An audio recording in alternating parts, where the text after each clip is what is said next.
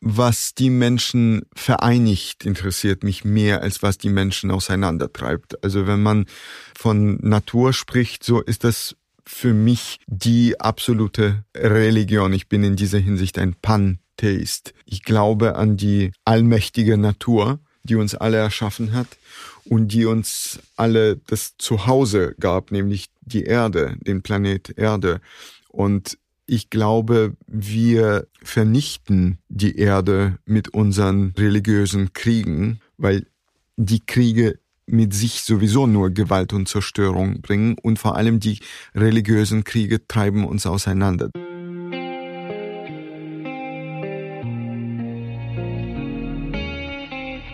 1700 Jahre jüdisches Leben in Deutschland. Dieses Jubiläum wird in diesem Jahr bundesweit begangen, in vielen Projekten und Veranstaltungen, Initiativen und Gesprächen, so auch in diesem Podcast. Ich, Shelley Kupferberg, freie Journalistin und Moderatorin, unterhalte mich mit den unterschiedlichsten Menschen über das Thema.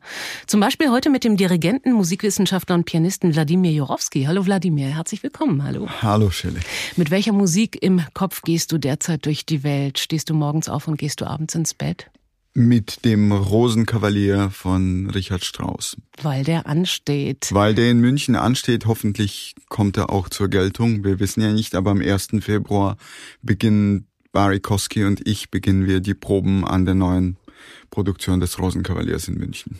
Du bist designierter Generalmusikdirektor der Bayerischen Staatsoper. Im Herbst soll es damit dann offiziell losgehen und so erklärt sich diese Inszenierung. Was heißt denn das genau, wenn du mit einer Musik schwanger gehst, als Dirigent, als Musiker, als Musikwissenschaftler? Wie kann man sich das vorstellen? Hast du dann tatsächlich die Melodien ständig irgendwie vor deinem geistigen Ohr? Ja, sogar jetzt, wo ich mit dir spreche, irgendwo im Hintergrund summt Baron von Ochs seinen Walzer.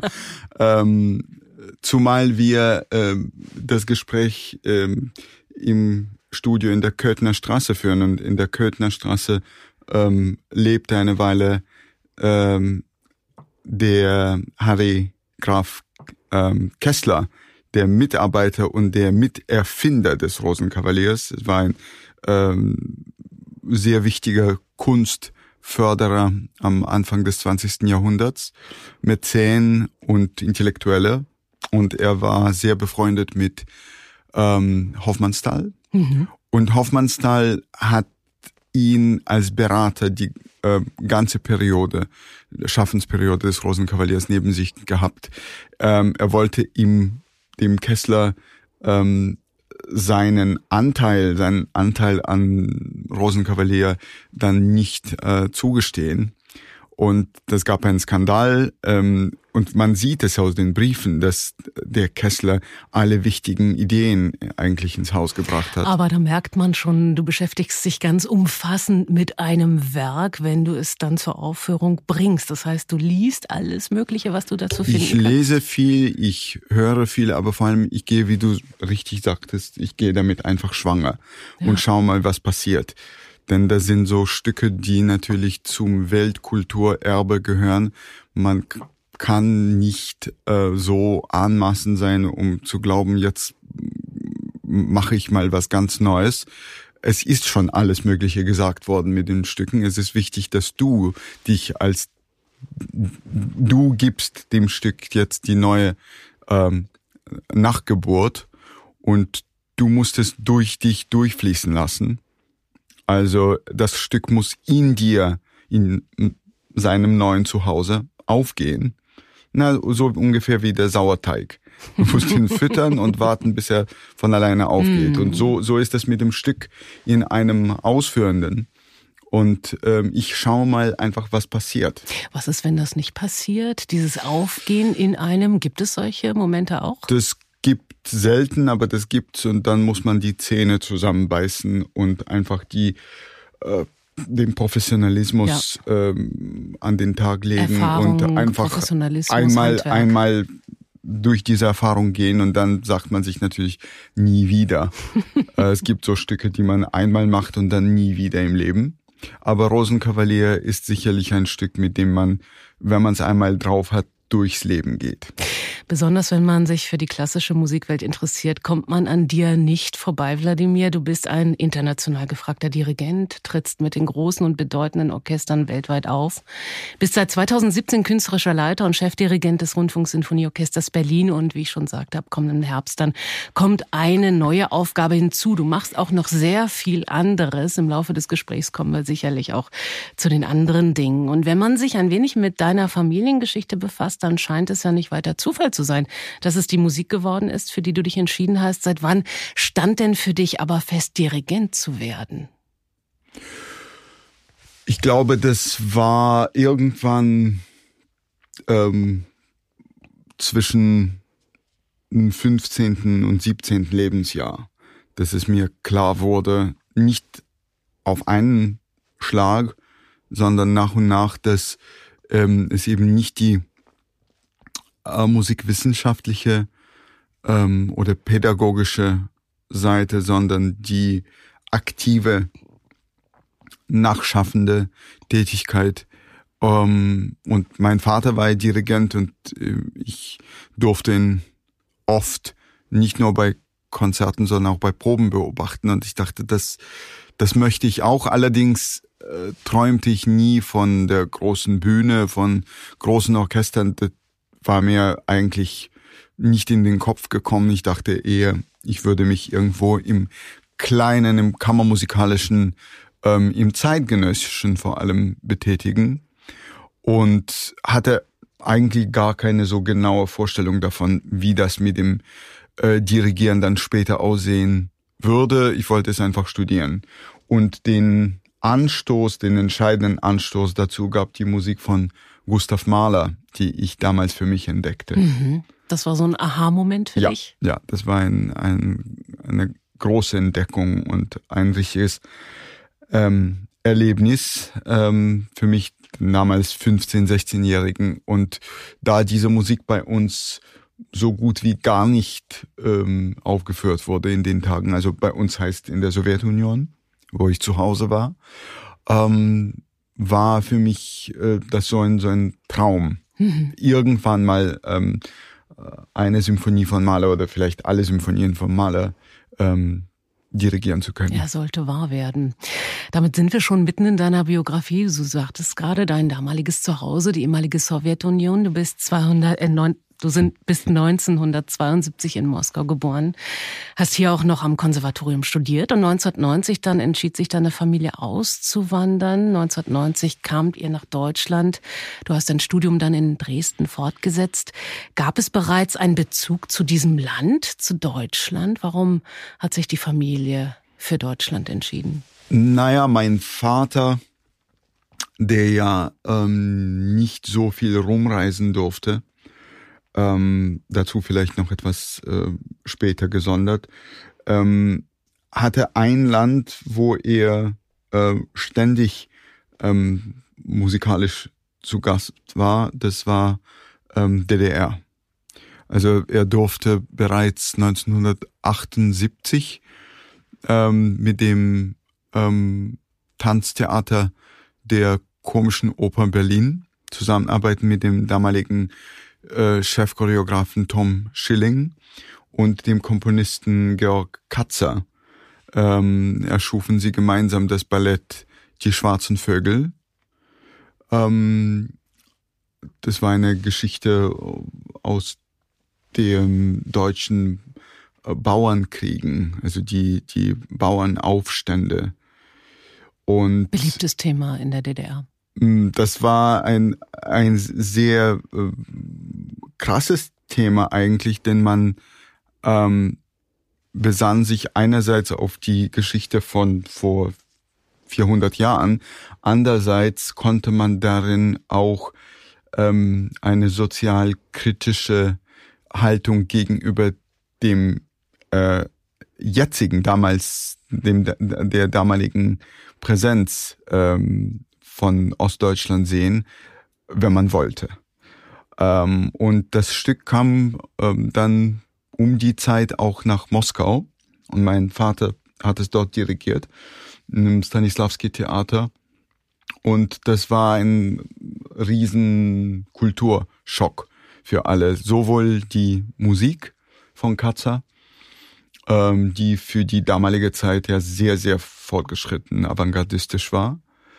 Und äh, als auch ähm, als Tanztheatersprache. Äh, und mhm. das habe ich als Kind, ähm, ich war damals sechs, äh, irgendwie am Rande mitbekommen. Den Katzer dann auch kennengelernt. Er war bei uns zu Hause mit seiner Frau Angelika. Auch die Kinder äh, von Katze, seine zwei Söhne, habe ich damals kennengelernt. So entstand diese Bindung. Und dann war mein Vater ständig in Ostberlin ähm, mit Schilling vor allem und seinem Theater. Da hat er ähm, ein anderes Ballett von Katzer, den neuen Sommernachtstraum, frei nach Shakespeare und ähm, Romeo und Julia von Prokofjew ja. dirigiert. Somit gab es also schon Bezüge in die deutsche Kultur, in die deutsche Sprache, in die Ostdeutsche vor allem. Was bedeutete es für dich persönlich damals, Russland zu verlassen? Mit welchen Gefühlen kamst du nach Deutschland? Erinnerst du dich daran? Du warst ja schon ein Heranwachsender.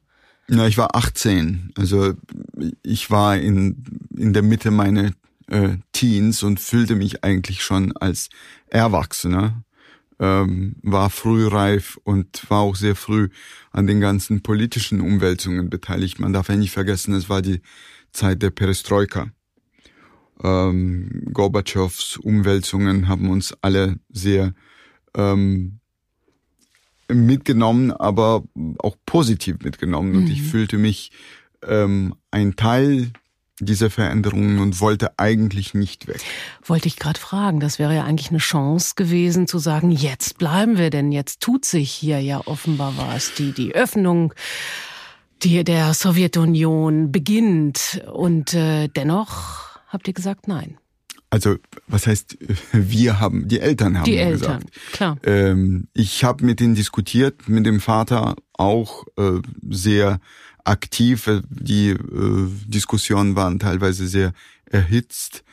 Aber ähm, was konnte ich mit meiner Lebenserfahrung mit 18 Jahren gegen seine von ähm, ähm, Anfang 40 aufbringen? Und er hatte eben sehr viel Negatives zu Hause mhm. Erlebt und sah für sich ähm, vor allem als Jude keine Chance, da weiterzukommen. Mich hat das nicht weiter bekümmert, denn ich habe mich nie als äh, Jude gefühlt, hatte auch eine äh, ähm, säkulare ähm, äh, ähm, Erziehung genossen und mit dem jüdischen Glauben hatten hatten niemand von uns etwas am Hut.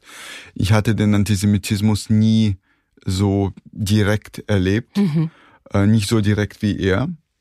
Und da konnte ich insofern nicht mitreden. Also ich, ich fand, das war eine, ich war, fand damals seine Reaktion, ähm, überhaupt die Haltung der Eltern war übertrieben, entsprach nicht unbedingt dem wahren Zustand der Dinge, aber die sahen die Welt natürlich von ihrer Warte aus mit ihren Lebenserfahrungen die musste ich respektieren. Ja, und dann kamst du also mit einer gewissen Skepsis nach Deutschland oder mit welchem? Naja, zu dem Zeitpunkt, wo wir übersiedelt waren, da habe ich meine Skepsis erstmal beiseite gelegt. Äh, den wichtigsten Anstoß äh, gab die anstehende Armeepflicht und äh, in die Armee wollte damals keiner.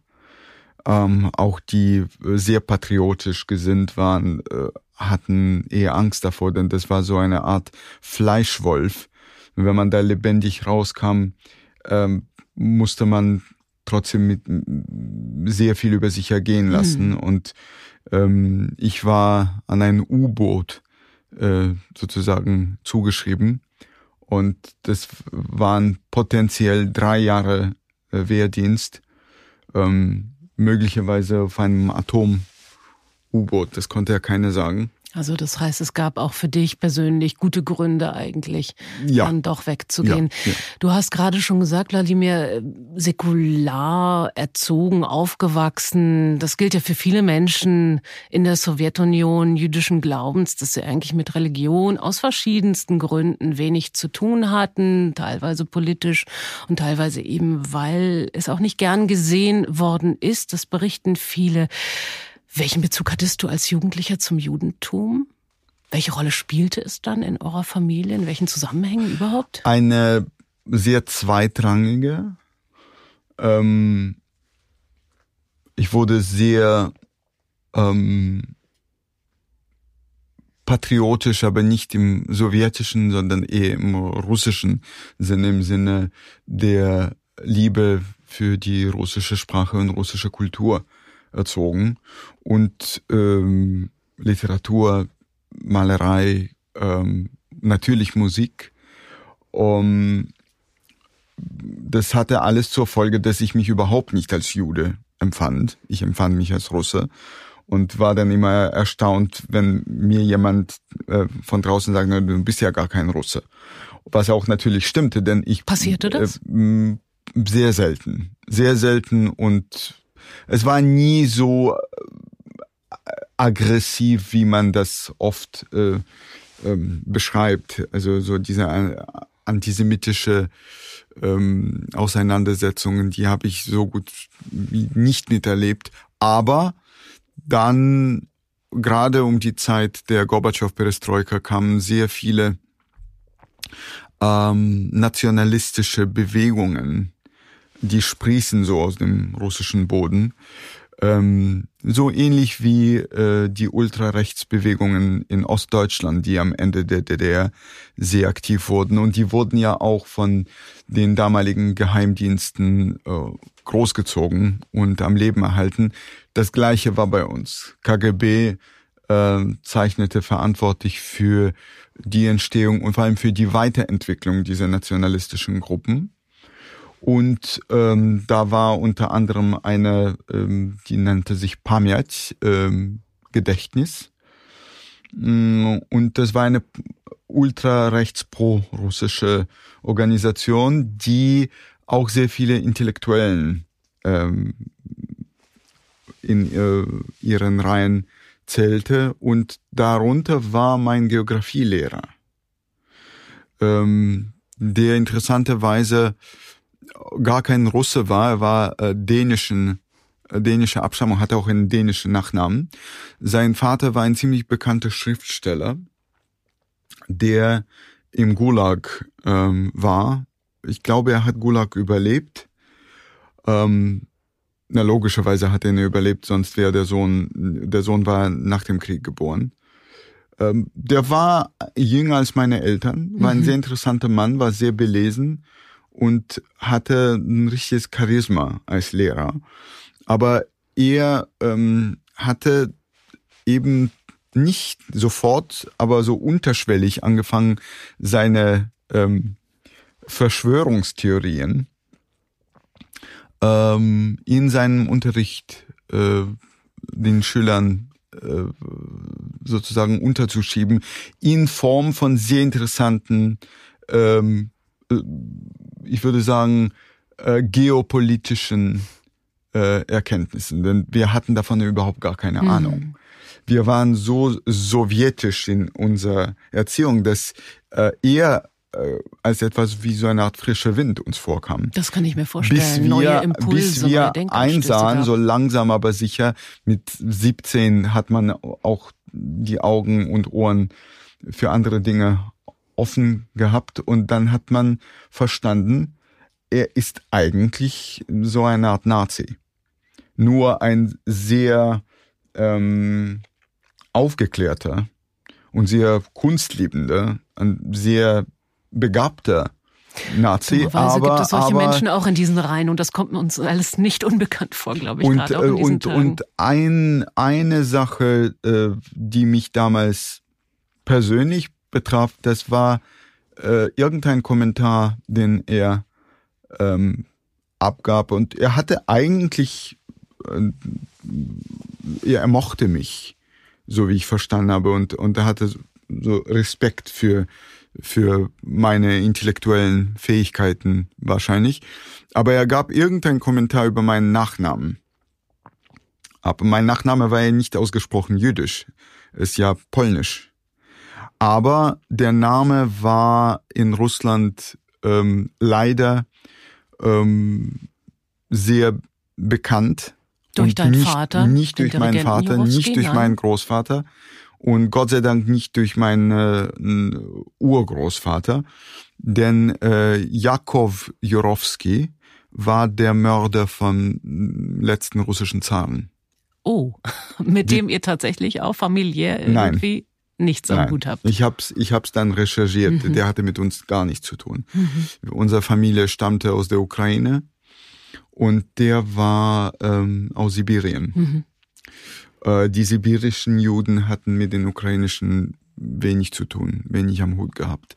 Aber man ähm, kannte den Namen aber als man kannte solches, den ja Jurowski. ja und man kannte den Namen Jurowski gerade in, um diese Perestroika-Zeit. Vorher war das ja alles totgeschwiegen und um die Perestroika-Zeit kam das langsam ans Licht und die unheilvolle Rolle, die die Juden in der russischen Geschichte ähm, der letzten 100 Jahre gespielt haben, kam langsam zutage. Man konnte mhm. sie nicht mehr verhellen, denn die meisten Bolschewiken waren Juden.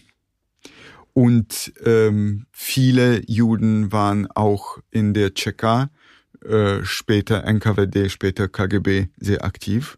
Eine andere Sache, das, äh, was auch zutage trat, und das habe ich alles damals zum ersten Mal im Leben erfahren, dass der Stalin extrem antisemitische Haltung hatte. Und er hatte später dann nach dem Krieg so Ähnliches vorgehabt wie Hitler in Europa, eine Art äh, lokales Shoah. Es wurde auch vorbereitet und ähm, die Vorbereitungen äh, wurden ja auch teilweise praktisch umgesetzt, als der, Proze der sogenannte Ärzteprozess genau. begann. Aber das war auch das Letzte, was Stalin mhm. anstiftete halbes Jahr spä später starb er und sein Plan blieb nicht ausgeführt oder nur zum Teil ausgeführt. Die Juden wurden nicht nach Sibirien abtransportiert und ähm, der Antisemitismus von ihm blieb aber ähm, eine Art ähm, ja, wie, wie, wie kann man das ausdrücken? Äh, eine, eine, eine, eine innere, eine, eine Haltung. Äh, innere Haltung, eine, eine zweite, ist praktisch ein, ein, eine ähm, parallel betriebene Politik. Ja, die du also nach und nach auch tatsächlich nochmal für dich begriffen hattest in dieser Zeit. Perestroika auf der einen Seite, aber in Deutschland, um mal den Sprung hierher zu machen, war es natürlich auch eine bewegte Zeit, denn die Wiedervereinigung beides hängt ja unmittelbar miteinander zusammen. Das ist klar. Du kamst 1990 hierher und äh, hast sicherlich auch hier eine sehr spannende Zeit als junger Erwachsener, Erwachsener beobachten können. Wie hast du diese Zeit so für dich abgespeichert? Naja, für mich war das natürlich eine unglaublich aufregende und positive Zeit. Denn man sah in diesem Land all das, wovon wir zu Hause in Moskau geträumt haben, der Zusammenbruch ähm, des kommunistischen Regimes, die Freiheit, die Öffnung ähm, an die Welt und an den Westen. Das hat man hier alles hautnah erlebt. Das konnte bei uns damals 90 eben noch nicht stattfinden. Ein Jahr später ähm, fand es statt, aber in einer ganz anderen Form. Und da musste ich auch meinen Eltern wieder recht geben. Der Putsch, der Anti-Gorbatschow-Putsch, der im August 91 passierte, also genau ein Jahr nachdem wir äh, uns in Deutschland niedergelassen haben. Das war ja unter anderem das, wovor meine Eltern so Angst hatten.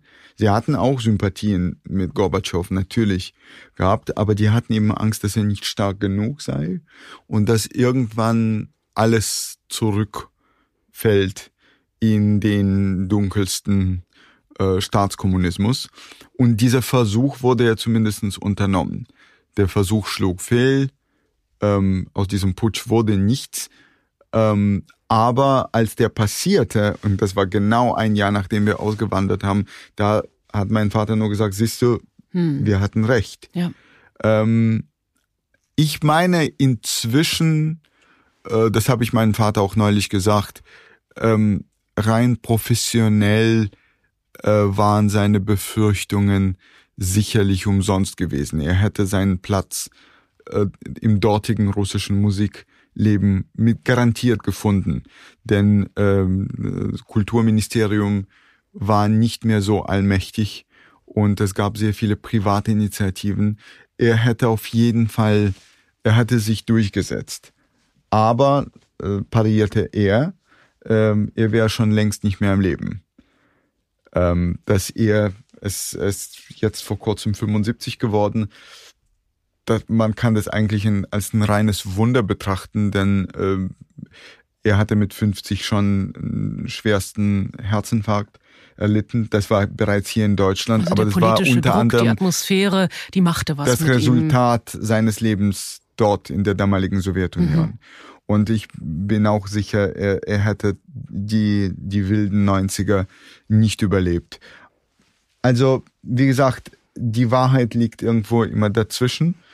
Ich glaube nach wie vor, dass ähm, meine äh, ganze kulturelle ähm, und, und menschliche Ausrichtung damals ähm, passierte, noch bevor ich nach Deutschland kam.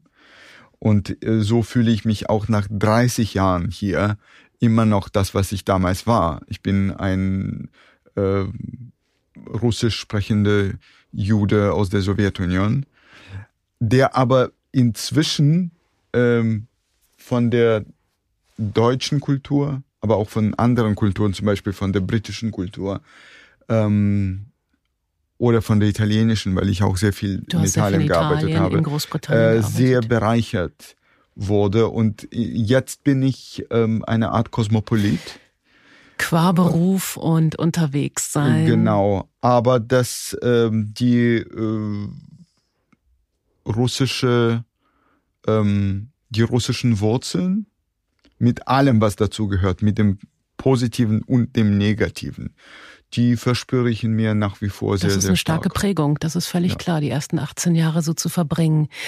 Ähm, mit deinem Umzug, der Übersiedlung nach Deutschland hat sich da aber die jüdische Frage sozusagen für dich persönlich auch nochmal neu gestellt. Es ist ja nicht irgendein Land, in das ihr gezogen seid, sondern eben in Deutschland mit seiner sehr spezifischen Geschichte, gerade was Judentum betrifft. Hat sich das irgendwie auf dich abgefärbt? Hat ja, das ja, das war angeregt? auch Teil meiner Diskussion mit meinem Vater damals äh, noch in Moskau, wo ich ihm sagte, na gut, ich, ich kann, ich kann schon nachvollziehen, dass ihr hier weg wollt, aber warum dann nach Deutschland? Warum von allen sich, ja. Ländern in das Land, äh, aus dem äh, die größte äh, ähm, Gefahr ähm, für, für uns Juden kam. Und ich, ich sagte das auch nicht von ungefähr. Der ähm, mein Urgroßvater mütterlicherseits äh, wurde ähm, am 1. September oder nicht am 1., nein, nicht am 1. September, aber in den ersten Septemberwochen äh, 41 nach der Besatzung Kiews im Babia ermordet. Ähm, und ein äh, Urgroßonkel von mir, ähm, der hier in Berlin ähm, Cello studiert hatte, wurde dann später ähm, in ein, also er floh nach Holland und wurde dort ähm, von der Gestapo ähm, erfasst und, und kam in ein KZ irgendwo hm, in der Nähe das heißt, von Riga. Es gab familiäre Bezüge auch zum Holocaust. Also da sind, es sind Leute umgekommen durch die Deutschen und das, das sagte ich meinem Vater ganz äh, oft. Aber ähm, er meinte, er meinte damals, die Deutschen, die den Krieg angestiftet haben, haben mit den Deu Deutschen von, von jetzt gar nichts mehr zu tun. Und vor allem betonte er, Westdeutschland ist da ähm, sehr viel fortschrittlicher als zum Beispiel Ostdeutschland, weil in Ostdeutschland wurde das Ganze vertuscht. Hm. Und mm, es machte Verdrängt. den Anschein, das ganze das Land war, der antifaschistische Teil war antifaschistische in, Teil der antifaschistischen Organisation gewesen, während in Westdeutschland diese ähm, Schuldfrage und die Bewältigung der äh, Geschichte eigentlich zum täglichen ähm, Inhalt der äh, der schulischen Ausbildung wurde. Mhm. Und es ist eine ganz andere Generation herangewachsen. Und empfindest du das auch so? Oder das empfand das ich auf jeden so? Fall, auf jeden Fall, als ich ähm, mich in Deutschland wiederfand, ähm, dass die es war, es war eine, so eine doppelte, doppelte Geschichte. Einerseits fühlte ich mich im Osten viel mehr, also im Osten Deutschlands viel mehr zu Hause, in Einführungsstrichen. Weil du solcherlei weil Strukturen wahrscheinlich auch die, kanntest. Die Strukturen, aber auch die, die Psychologie der Menschen viel mehr der entsprach, die ich von zu Hause aus kannte. Andererseits war dort auch diese äh, typisch ostdeutsche Borniertheit mir entgegen äh, gesprungen, die ich auch in, in Sowjetunion kannte, aber die war hier noch, noch irgendwie ähm, markanter, einfach weil die Deutschen insgesamt viel, ähm, äh, wie soll ich sagen, gesetzhöriger waren als die Russen. Und wo man in Russland immer irgendwie so einen Weg um, um das Gesetz oder um mhm. die Regeln herum wusste, hier war alles absolut stur. Um, weil wir, wir kamen ja ähm, August 90 nach Dresden. Und in Dresden habe ich auch zwei Jahre lang studiert. Das heißt, es war damals noch nicht das vereinte Deutschland, es war noch die DDR. Es war DDR nach der Wende. Immerhin war das ein, ein anderes Land. Und als ich dann in Berührung mit den Westdeutschen kam, gut, das waren zum größten Teil Kollegen meines Vaters, ähm, zum allergrößten Teil Künstler oder Kunst liebende Menschen. Und der Unterschied war schon sehr, sehr zu merken. Also die Weltoffenheit und ähm, einfach ein, ein ganz anderes äh, Denkmuster, was viel mehr dem entsprach, was ich unter dem Wort Freiheit ja. äh, verstand. Inzwischen habe ich sehr unterschiedliche Ost- und Westdeutschen kennengelernt in den 30 Jahren und ähm, es ist weder hier im Osten alles schlecht gewesen, noch dort im Westen alles heil gewesen. Das ist mir inzwischen schon. Es ist klar. auch erstaunlich, wie viele Perspektiven noch nach guten 30 Jahren nach der politischen Wende immer wieder aufploppen, erzählt werden, welche Narrative, sozusagen auch Gegennarrative entstehen. Ich bin darüber immer wieder baff. Viele erzählen, nein, meine politische Wende, mein Umsturz sozusagen sah ganz anders aus als das, was ich in den Geschichtsbüchern lese. Es ist interessant, wie lange es braucht, bis Gesellschaften anfangen, sich ganz divers auseinanderzusetzen mit Geschichte. Nun ist das Musikleben ja auch unglaublich divers, unglaublich international. Wenn man sich heute Orchester anschaut, dann fällt meist auf, wie multinational sie besetzt sind. Gerade in einer Stadt wie Berlin, in der du lebst und arbeitest, wie sehr spielt denn Herkunft da überhaupt eine Rolle? Wird darüber gesprochen in den Orchestern unter MusikerInnen? Mm, wenig. Äh, ich meine, es ist immer so, natürlich, wenn man äh, russische Stücke spielt, dann habe ich naturgemäß ähm, ihnen mehr zu berichten, äh, als wenn wir deutsche Stücke spielen. Aber ich fühle mich inzwischen, wie gesagt, in all diesen Kulturen ähm, absolut zu Hause.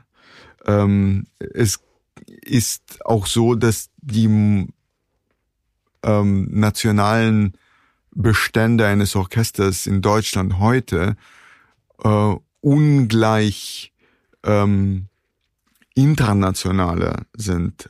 Ähm, also der Anteil der Nicht-Deutschen ähm, an einem jeden Symphonieorchester heute ähm, ist, ist mehr als doppelt so groß als in der Zeit ähm, meiner Jugend. Also in den 90er Jahren, Anfang 90, im Westen Deutschlands, da gab es immer sehr viele ähm, Ungarn, ähm, Polen, ähm, ab und zu Amerikaner ähm, und Russen gab es natürlich auch, aber das war eh typisch für Westdeutschland. In Westdeutschland waren sie zu 99,99 Prozent äh, Deutsche, wobei betont Ostdeutsche. Ja.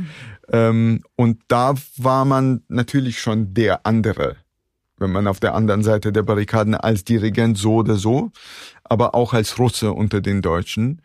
Und ich habe mich mit dieser Rolle auch abgefunden, bis ich anfing, ähm, in der Welt rumzureisen und äh, sehen, dass es äh, in der Welt viel mehr Ausländer, es gibt in der Welt viel mehr Ausländer als die, als die äh, Nicht-Ausländer. Ja. Und inzwischen ist das auch hier in Deutschland angekommen. Wir haben bei uns im Rundfunksymphonie ähm, Orchester Berlin ähm, um die 20 äh, verschiedene äh, Na das ist Nationen. Fast wie im internationalen Fußball heute. Das genau. äh, ist auch schön anzusehen. Mir zumindest geht immer das Herz auf. Ich denke, Mensch, so stelle ich mir Gesellschaft vor. Das heißt nicht, dass alles Friede, Freude, Eierkuchen ist. Das kann auch mal Reibungen geben und Spannungen, aber es ist zumindest etwas, äh, man begegnet sich, man spricht miteinander, man lernt sich kennen. Wie würdest du denn heute dein jüdisch Sein hierzulande beschreiben? In welchen Momenten spielt es überhaupt für dich eine Rolle? Was bedeutet es dir? Ich würde sagen, heute bedeutet es mir weniger als damals. Denn damals habe ich mich damit sehr aktiv auseinandergesetzt. Und damals ich, ist damals, jetzt die Zeit, als du nach Deutschland kamst? Ja, also so meine Jugend zwischen, zwischen 16 und 20. Da habe ich auch sehr viel, ich habe mich mit, mit, mit, mit, mit, mit der jüdischen ähm, Geschichte sehr viel mit der jüdischen Religion, teilweise auch mit der jüdischen Mystik beschäftigt. Und ähm, das war ein, das war für mich ein Thema. Das war für mich ein ständiges Thema, worüber ich nachdachte. Äh, inzwischen äh, spielt es eine, ich würde sagen, eine eher untergeordnete Rolle. Ähm, ich begehe auch keine jüdischen Feste. Damals be beging ich sie, äh, weil ich in Dresden ähm, vermittelt wurde ähm, zum Geldverdienen ähm, an die Synagoge ähm, und spielte dort ähm, Harmonium bei den Gottesdiensten. Und so habe ich auch teilweise das ähm, hebräische Al äh, Alphabet, also die Buchstaben damals äh, gelernt und konnte einige Gebete auch auswendig. Das ist alles sehr lange her. Aber ähm, wie gesagt, das war für mich damals noch ein Grund mehr, mich mit, mit dieser Geschichte auseinanderzusetzen. Und da habe ich ähm, die Torah gelesen und sie mit der Bibel, äh, wie ich sie ähm, aus den russischen oder aus der lutherischen Übersetzung kannte, verglichen. Dann habe ich, ähm, ich habe mich auch mit Talmud beschäftigt, ähm, bin allerdings nicht sehr weit gekommen. Ähm, und ähm, ja, die spezifisch jüdische Literatur, die habe ich damals sehr viel ähm, gelesen, zum Beispiel Sholem Aleichem, mhm. ist unser äh, russisch, äh, russisch-jüdischer Klassiker, ähm, aber dann auch Baschewitsch Singer und, und einige anderen. Äh, inzwischen ist das so ein bisschen in den Hintergrund getreten, das Ganze. Ich lese mich durch die ganze Weltliteratur durch und ich finde überall Bezugspunkte. Ich äh, habe mich auch innerlich damit abgefunden, ähm, dass die jeweilige Religion nur eine Art ähm, Gewand sei, in das wir uns kleiden. Also wir werden in dieses Gewand vor allem durch unsere Vorfahren gekleidet, aber man kann das Gewand auch genauso gut ablegen. Ähm, man siehe Arnold Schönberg äh, und dann wieder und dann wieder anlegen. Das gleiche passierte übrigens mit Igor Strawinski. der ist ähm, orthodox natürlich getauft worden, ähm, ist dann zum Katholizismus rüber ähm, gewechselt, hat rüber gewechselt und kam dann aber zurück äh, in die orthodoxe Kirche. Es hat sich inzwischen herausgestellt, er hat auch jüdische Wurzeln gehabt. Aber was Worten, spielt das alles für eine Rolle? Wir, jeder wir sind von uns äh, trägt eine Art von Spiritualität in sich, wie auch immer sie man benennen mag. Ja, und wenn man davon ausgeht, äh, ich glaube an die. Seelenwanderung zum Beispiel, also bin ich mehrmals ähm, auf dieser Erde zu Gast gewesen und wahrscheinlich dann jedes Mal in einer anderen Familie, in einer anderen Tradition. Diesmal ist das die jüdische. Ist wahrscheinlich auch nicht das letzte Mal, dass ich hier bin. So sehe ich das zumindestens. Zu Gast ist ein schönes Stichwort. Wladimir Jorowski, der Dirigent, Musikwissenschaftler und Pianist, ist zu Gast im Podcast 1700 Jahre jüdisches Leben in Deutschland. Wladimir, du dirigierst wirklich seit vielen Jahren an den wichtigsten Häusern der klassischen Musikwelt.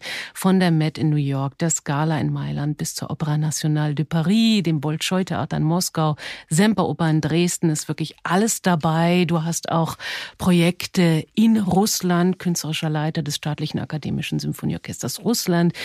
Ja, da bist du auch aktiv. Also unglaublich weit gereist. Du hast selbst gesagt, du bist ein Kosmopolit, aber du bist, und ich denke, das kam ganz deutlich in den letzten äh, Minuten, die wir hier miteinander verbringen, heraus, ein sehr interessierter, neugieriger und äh, sensibler Mensch, der wirklich an allem interessiert bist. Und du bist vor allem auch ein sehr engagierter Mensch, so nehme ich dich wahr, und versuchst mit deiner Arbeit auch immer für ein Bewusstsein in Bezug auf den Menschen und die Natur zu werben. Ich könnte mir vorstellen, dass alles, was du bisher heute hier erzählt hast, dazu geführt hat, eben ein solches Engagement auch irgendwie in deine Arbeit bringen zu wollen. Ist es so oder täusche ich mich?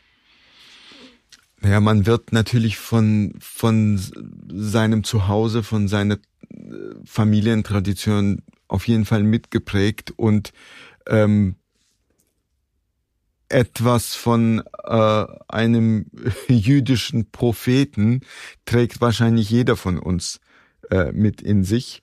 Und also der, der Wunsch nach, ähm, das ist ja auch etwas sehr Jüdisches, dieser äh, Messianismus, die Welt erretten zu wollen. Also in dieser Hinsicht war Don Quixote eigentlich auch ein Jude.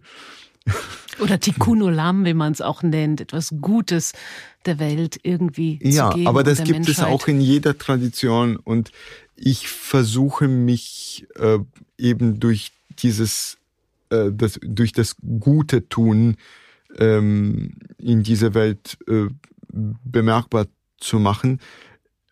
Du fragtest vorhin, ähm, was für mich äh, das Jüdischsein bedeutet. Und ich sage dann immer, ich werde leider immer wieder daran erinnert, äh, an mein Jüdischsein, durch die un, eher unschönen Seiten unseres Daseins, wenn ähm, der Antisemitismus äh, lebendig wird. Man, man denkt ja an sein Jüdischsein sonst nicht, zumindestens ich denke nicht daran. Aber wenn man dann sieht, wie ähm, ähm, Menschen angepöbelt werden oder oder noch schlimmer, wenn eine Synagoge äh, beschossen wird, wenn Hakenkreuze an jüdischen äh, Gräbern angemalt werden, dann kann man natürlich nicht ähm, teilnahmslos zusehen und man fühlt sich schon beteiligt und da werde ich da werde ich an, auch an meine Vergangenheit ähm, erinnert und da fühle ich mich auch äh, in der Pflicht, alleine schon meinen Vorfahren gegenüber, die ähm,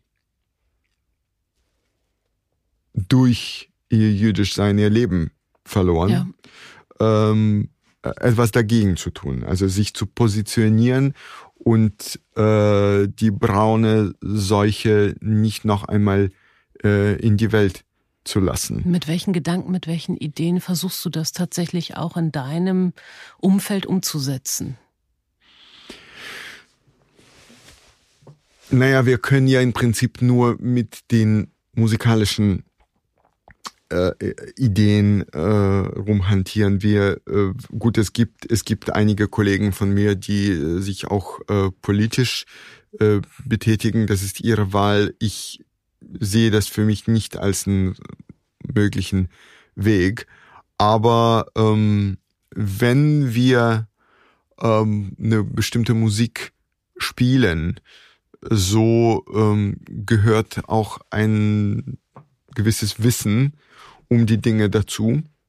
Und ähm, zum Beispiel, wenn wir äh, Musik von Gustav Mahler heute aufführen, ähm, Mahler ist inzwischen ein so populärer äh, Komponist, äh, ungeachtet dessen, in welchem Land man ihn spielt.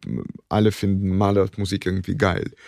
Ähm, aber die wenigsten machen sich äh, Gedanken darüber, was äh, Mahler für ähm, einen Bezug zum Judentum, zum Christentum hatte, welch schwierigen Weg er auch durch sein ähm, Judentum durch seine Gehörigkeit zum Judentum durchmachen musste.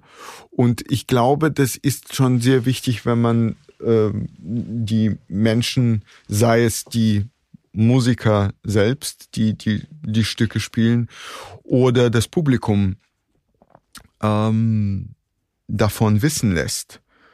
Ähm, und man kann ja auch äh, gewisse programmatische Bezüge äh, erschaffen, indem man zum Beispiel die Verwendung, ähm, alle wissen, dass Mahler auch äh, unter anderem die Klezmer-Tradition in seinen Symphonien ähm, und in seinen Liedern verwendet hat. Ich fände es auch absolut richtig und äh, angemessen, dass die Klezmer-Musik in Originalgestalt in den Programmen erklingt, wo zum Beispiel Mahlers erste Symphonie gespielt äh, wird. Ich habe das noch nicht realisiert, aber ähm, ich könnte mir durchaus vorstellen, ein Programm zu machen, bei dem ähm, eine Klezmer-Gruppe auftritt und danach äh, das Orchester die Symphonie von Mahler spielt oder umgekehrt. Mhm. Ähm, das kommt mir auch ständig in den Sinn, wenn wir zum Beispiel Musik von Mendelssohn spielen. Mendelssohn war ja ein bekennender Christ, einerseits. Andererseits wollte er seinen Nachnamen, der vor allem durch seinen Großvater Moses Mendelssohn berühmt wurde, ähm, entgegen ähm, Forderungen seines Vaters nicht ablegen. Der Vater hatte den Nachnamen Bartholdi. Mhm äh, sich und, und den Kindern vor allem zugelegt und wollte damit ähm, dem Antisemitismus aus dem Weg gehen. Es ist ihnen auch nicht gelungen, aber wir wissen, dass der junge Felix sich weigerte, den Nachnamen Mendelssohn abzulegen. Das heißt, bei ihm war einerseits äh, dieses sich bekennen zu der eigenen Familiengeschichte und andererseits fühlte er sich gar nicht als Jude. Er war, er war ein, ein Deutscher, ein Protestant. Und ähm, es ist eben beides in ihm drinne. Und ich glaube, dass das sollte, das sollte einfach ähm, des Öfteren einfach zur Sprache gebracht werden. Ähm, auch im Falle von Wagner kann man das nicht so einseitig sehen, weil ja, er war natürlich ein Antisemit, ein bekennender Antisemit, ein glühender, könnte man sagen, Antisemit. Aber er war den jüdischen Künstlern ähm, auch einiges schuldig gewesen und das wusste er. Er hatte Mendelssohn äh, sehr respektiert und ihn auch bewundert, genauso wie den Meyerbeer. Ähm, und Meyerbeer hat für ihn, für Wagner auch sehr viel getan. Und von Mendelssohn äh, klaute Wagner auch beständig die Ideen, die er dann auf seine genialische Art und Weise ganz anders umsetzte. Aber was wäre der Wagner ohne den Mendelssohn gewesen? Es ist also durchaus komplexer und komplizierter, als es oft dann am Ende dasteht. Und diese Komplexität, darauf probierst du aufmerksam zu machen in deiner Arbeit, Brücken auch zu bauen, ins Publikum hinein. Ja, ich versuche nicht ähm, militant für etwas oder gegen etwas zu werben. Das ist nicht, das ist nicht meine Art. Ich ähm, mache auf bestimmte Dinge aufmerksam und ähm, auch auch politisch. Ähm, aber ist, ich tue es vor allem mit mit meinen Programmkonstruktionen. Also wenn ich in Russland auftrete und ich habe immer noch eine sehr rege Beziehung mit Russland und mit dem russischen Musikleben. Ist das so eine Art Nachhausekommen für dich eigentlich? Es ist halt schon ein Nachhausekommen, auch wenn das Zuhause heute ganz anders aussieht und sich anfühlt als früher. Und ich fühle mich dort nicht mehr zu Hause. Mhm. Es ist mhm. meine Heimat, aber es ist nicht mehr mein Zuhause. Aber wenn ich dort musiziere, so versuche ich auch immer wieder, immer, immer wieder anzuecken mit, äh, mit der Stückewahl und auch ähm, mit bestimmten politischen Gesichtspunkten, unter denen man programmiert, äh, weil es dort immer noch ähm, Themen gibt, über die man nicht spricht, äh, ähm, beziehungsweise ähm, man würde sich sogar strafbar machen heute, wenn man zum Beispiel eine bestimmte Auslegung der äh, Geschichte um den Zweiten Weltkrieg sich erlauben würde, nämlich, dass die Sowjetunion ähm, eine ähnlich aggressive Position ihren Nachbarländern gegenüber bezog wie äh, das äh, Nazi-Deutschland.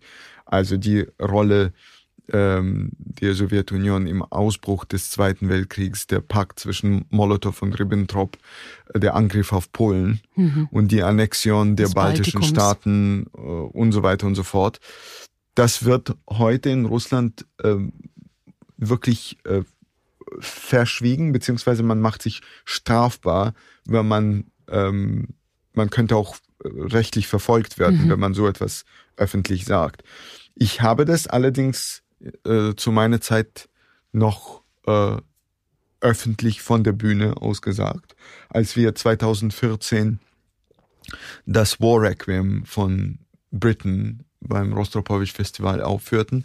Ich habe eine Rede gehalten und ich habe über Pazifismus gesprochen und ich habe unter anderem über den Beginn des Zweiten Weltkriegs gesprochen, ähm, der in Russland nach wie vor nicht als Zweiter Weltkrieg, sondern als der große patriotische Krieg. Und zwar nicht von 39 bis 45, sondern von 41 bis 45 gesehen wird. Die ersten zwei, zwei Jahre gehören quasi nicht dazu. Und ähm, da habe ich meine Position sehr äh, deutlich äh, gemacht und interessanterweise ähm, bis auf ein paar ähm, Schmähartikel in entsprechend ultrarechten Zeitungen äh, gab es keine politische Verfolgungen. Also die, die, die Zeiten haben sich schon. Aber dennoch ist es ja ein Entscheid, sich dann äh, in einem solchen Zusammenhang aus dem Fenster zu lehnen und dezidiert zu entscheiden, sich zu einem Sachverhalt ja.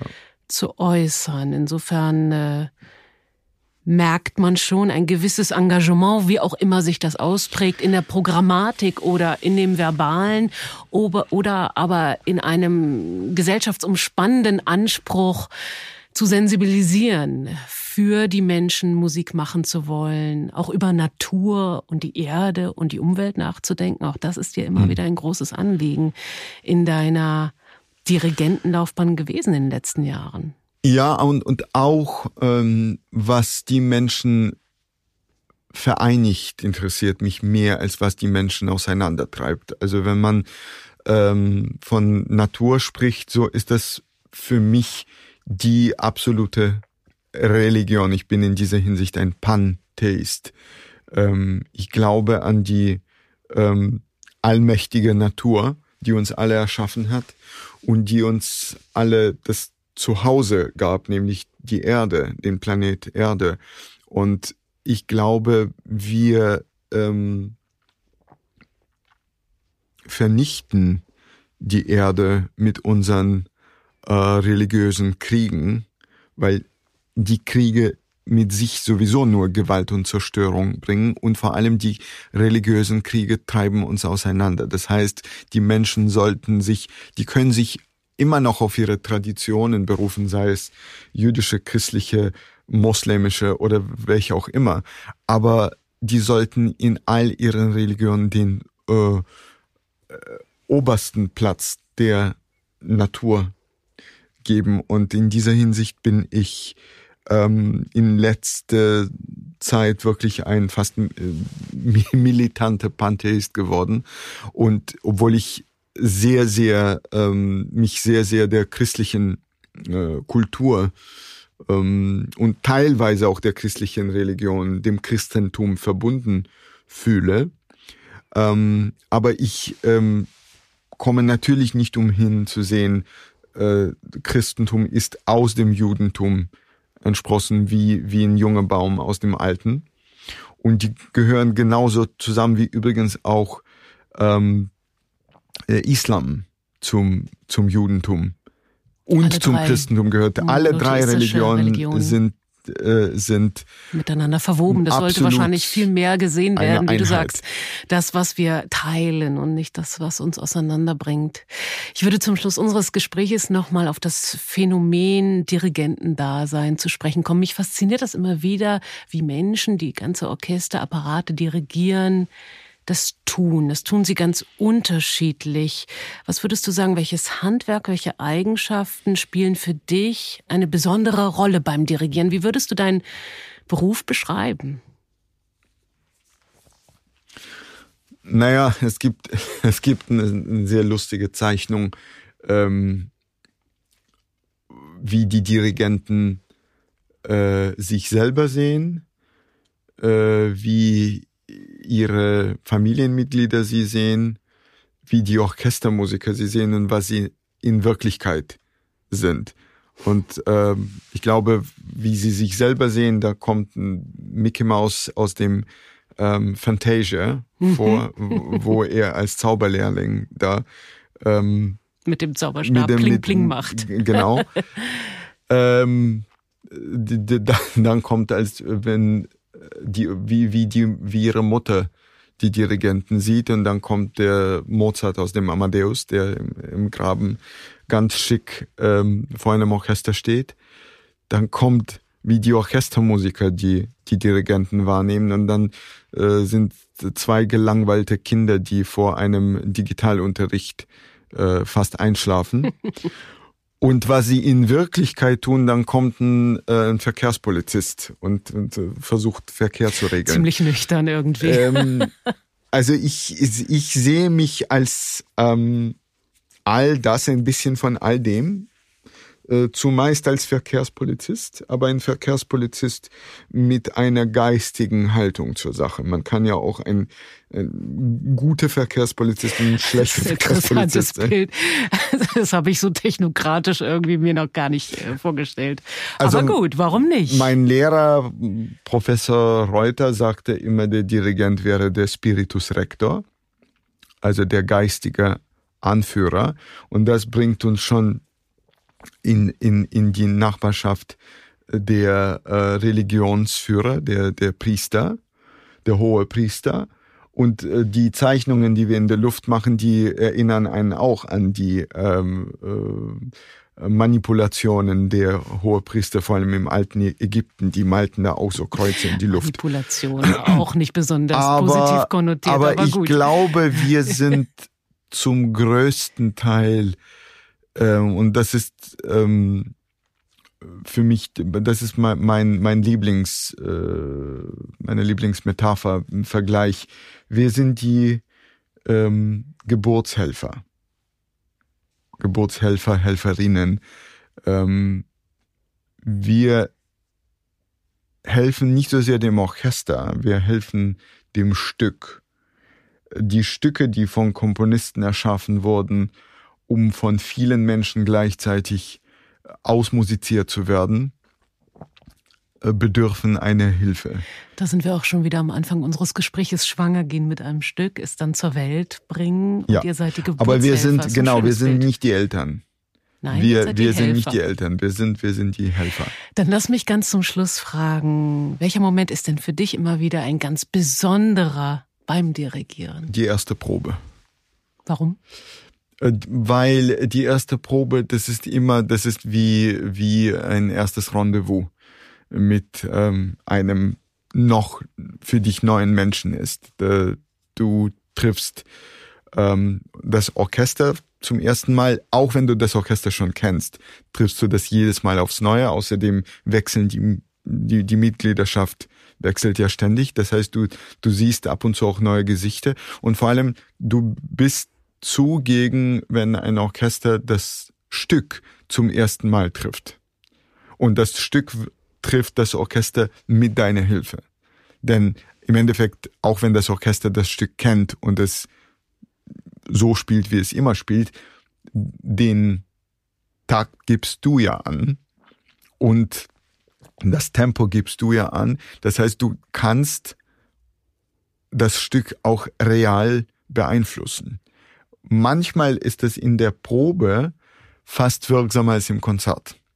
Denn äh, im Konzert hat man als Dirigent nicht immer die vollständige Kontrolle über dem Orchester. Das Orchester kann sich auch quasi nach innen flüchten und sich einfach auf ihr äh, ähm, eigenes, sein eigenes Kenntnis des Stücks sozusagen besinnen und Augen zu und durch.